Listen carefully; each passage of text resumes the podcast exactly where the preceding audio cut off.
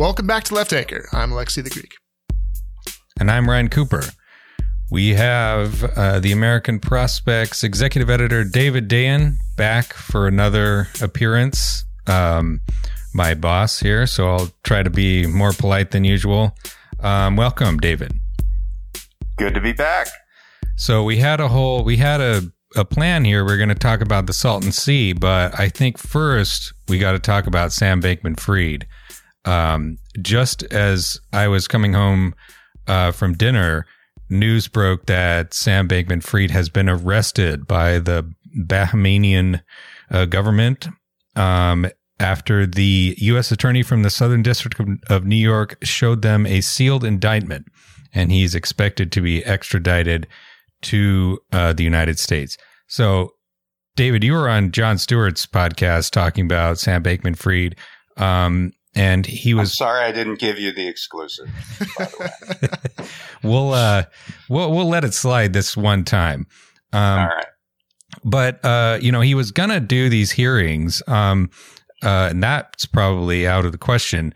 Um, what do you think this means, like in an immediate sense, in terms of the whole like crypto uh, political discussion? Well, I, I just think it's funny that uh, this guy picked the one tax haven in the Caribbean where we do have an extradition treaty. You know, I mean, Whoops. Uh, do do a little more research next time. But um, I mean, I think this was inevitable. I actually did predict on uh, Jon Stewart's podcast that he would be arrested eventually, and I didn't necessarily think it was going to happen this week.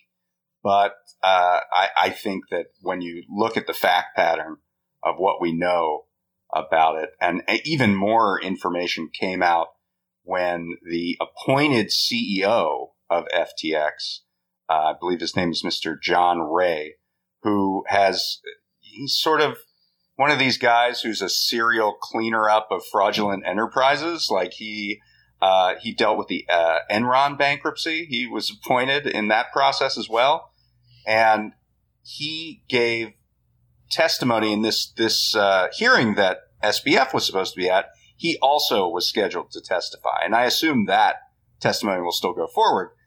And he uh, he gave more information. I mean, he's sitting there. He has access to all the files. He's digging through whatever he needs to dig through, and he gave some more information on that in his prepared testimony and one of the things he said was among uh, the losses was a billion dollars given as loans and payments to quote unquote insiders, uh, which is kind of a no no, right? Um, you know, as if this wasn't bad enough that you didn't segregate customer funds and instead use them to place big bets that you lost.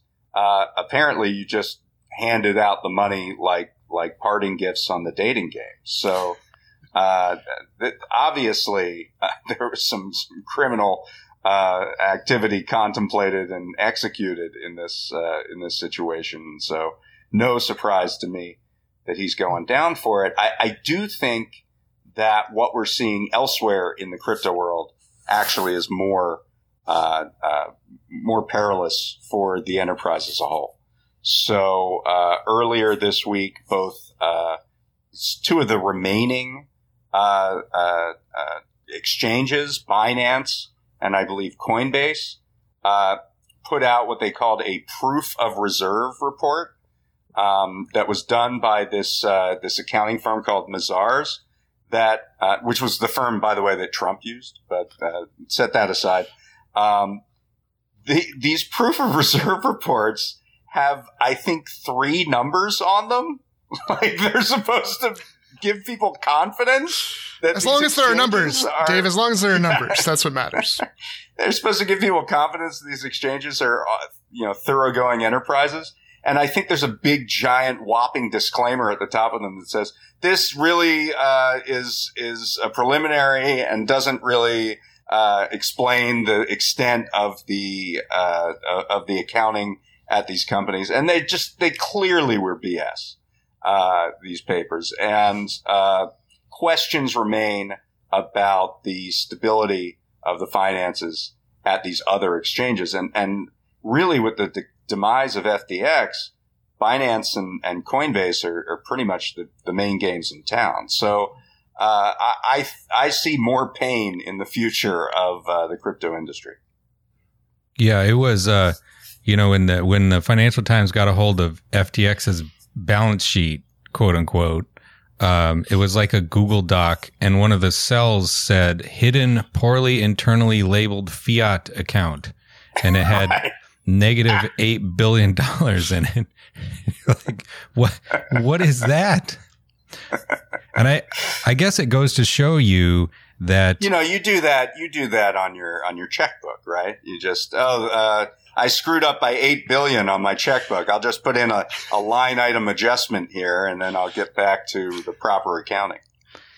Yeah, and I mean, I think it, that and the um, these these these documents coming out of Binance and Coinbase, and then also there's reporting that Tether, which is the biggest stable coin, if I'm not mistaken, that's under suspicion now because they may have been loaning their coins to their customers instead of taking, you know, it's supposed to be one to one, one dollar of assets per one stable coin. And right. now you've got loans on there and loans are more risky than like liquid assets. Uh, so, right. you know, if, well, if what is a stable up, coin, if I may ask, what's a stable coin?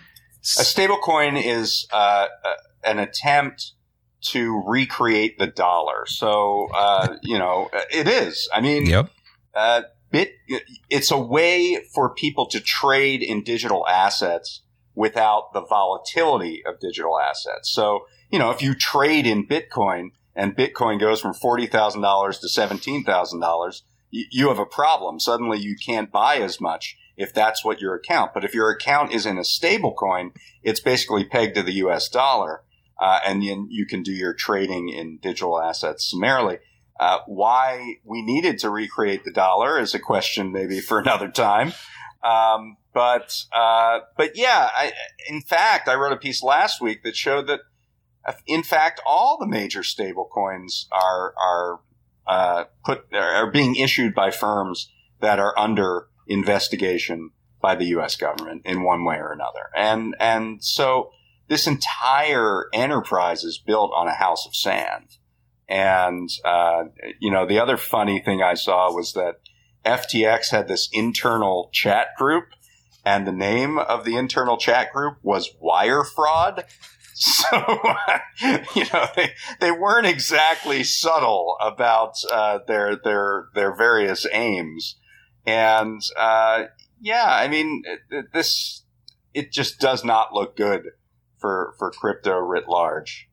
Yeah, correct me if I'm wrong, but if you take customer money and you're promising to hold it in an exchange, not a bank, you know, so that you can like move it around, not invest it in somewhere else, uh, every time you do that would be wire fraud, if I'm not mistaken.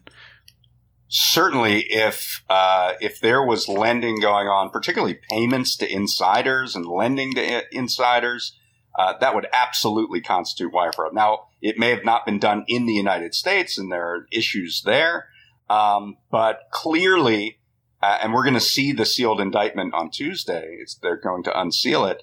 Uh, clearly, there's just a ton of smoke here. There's also questions as to whether FTX had a role in the implosion of another stablecoin, which was Terra. Uh, Terra and Luna were it was this algorithmic stablecoin uh, that was supposed to correct itself uh, and always stay at the one dollar peg. Uh, didn't work out that way, and apparently uh, uh, FTX trading on Terra may have played a role in the volatility volatility that led to its demise. There's just a whole mess and mountain of fraud here, and it's not like we're we're that far away from 2008 when the mortgage market market was essentially a big mountain of fraud. Um, you have to say that whereas it took uh, uh, the Obama administration infinity years to prosecute anyone uh, in connection with its large fraud that happened actually before its watch. Um, in this case, uh, the Biden administration's uh, Justice Department took all of one month before making a uh, and and arrest here. Yeah, and and this was the the question I was um, building up towards was that do you think this could potentially be a new era of accountability? Because as you say, you know, you had epic epic fraud, you know, whether or not people got convicted for it. I mean, all these banks have had to pay numerous settlements. Um, you know, usually it, for a long time, it was like you didn't have to admit fault, but you'd pay the SEC, you know, a hundred million dollars, two billion dollars for basically defrauding investors. Um, nobody went to jail except for one guy, uh, over the the housing bubble. And then you had this, you know, industrial scale mortgage document fraud, as you wrote about in your book, Chain of Title. Um, right. You know, the, the banks, uh, these servicers had, uh, the, the, the mortgage note, the mortgage paperwork, uh, had been all mixed up and lost in the process of slicing and dicing all of these mortgage backed securities and collateralized debt obligations. So when they're going to foreclose on people, they didn't have the documents. So they just made them up, you know, like right. probably millions of them, um, mm-hmm. just to have, you know, the stamps right, you know. And so they had these guys making like 13 yeah. bucks an hour, uh, just doing document fraud like a hundred times a day, you know, signing other people's names. Yeah. Yeah. For, mass forgery, mass fabrication documents used in courts uh, as, as, legal instruments. Yes. Yeah, and like a, I think a, a, a, few low level people got busted for that, but none of the the big chiefs. Lorraine, yeah, Lorraine Brown, who ran uh, DocX, which was one of these document fraud and fabrication shops uh, down in Alpharetta, Georgia. She did go to jail uh, for a few years, um, but uh, incredibly, uh, in that in that conviction they said that she was acting as a conspiracy of one even though she had customers right i mean like she was she was making the documents for somebody but apparently uh, those per- those people were were just innocent dupes to this one woman mastermind scheme to mass produce millions and millions of documents. And that seems that that culture of impunity we've had for the last you know 15 years plus seems i would think to be uh, bearing fruit in uh, SBF and these just comically ridiculous uh, balance sheets to where, you know, the Enron guys like, this is way worse than anything I've ever seen in yeah. my entire career. Like this is, you know, Fisher Price, you know, baby's first like spreadsheet that's just like ridiculously uh, fraudulent. And it's like these guys thought they could do whatever they wanted. They didn't have to yeah. follow any laws or rules or anything. When you're you a star, think, they let you do it. You know? Yeah. Well, Trump too. Well, the way that he got away with everything. So, I mean, yeah. maybe this is a potential. I mean, I guess we'll have to see how it shakes out. But to, to be like, no, there are certain things you can't do, even if you're a billionaire. I certainly hope so. Uh, you, you know, I mean, to the extent that we get accountability in this country for these types of situations, it's usually because you ripped off rich people. So, like Elizabeth Holmes go, goes to jail because she she uh, defrauded investors. So she defrauded the wrong person, Rupert Murdoch, and uh, all the other people who she duped into investing in Theranos. Like Ma- uh, Madoff. Uh, this same, case, same thing with Madoff. Yeah, I mean Madoff confessed, so you know it wasn't that hard to get him, right? um, uh, but there, yeah, I mean that you raise a good point. In in 2012, when the Obama uh, campaign was going up against Mitt Romney, they ran this uh, this ad that tried to tie Mitt Romney to Wall Street, and they tried to tie him to a bunch of people who went to jail, and the Obama administration couldn't find a single person that they actually put in jail. So the ad is Bernie Madoff and the Enron guys and one of these guys, uh, Dennis Kozlowski from Tyco. Uh, not, they, they could not fill, they couldn't count to three or even one on uh, individuals, corporate uh, CEOs, corporate uh, uh, titans who they brought down specifically. That's the end of the preview, folks. As usual, we like to mention that this podcast is sponsored by the American Prospect Magazine. So if you want to listen to the whole thing, uh, you can subscribe at $5 a month if you want that plus a free subscription to the website. uh, plus the opportunity for a steeply discounted print subscription. You can do that if you so wish at $10 a month. And uh, otherwise, thanks for listening. We'll see you next time.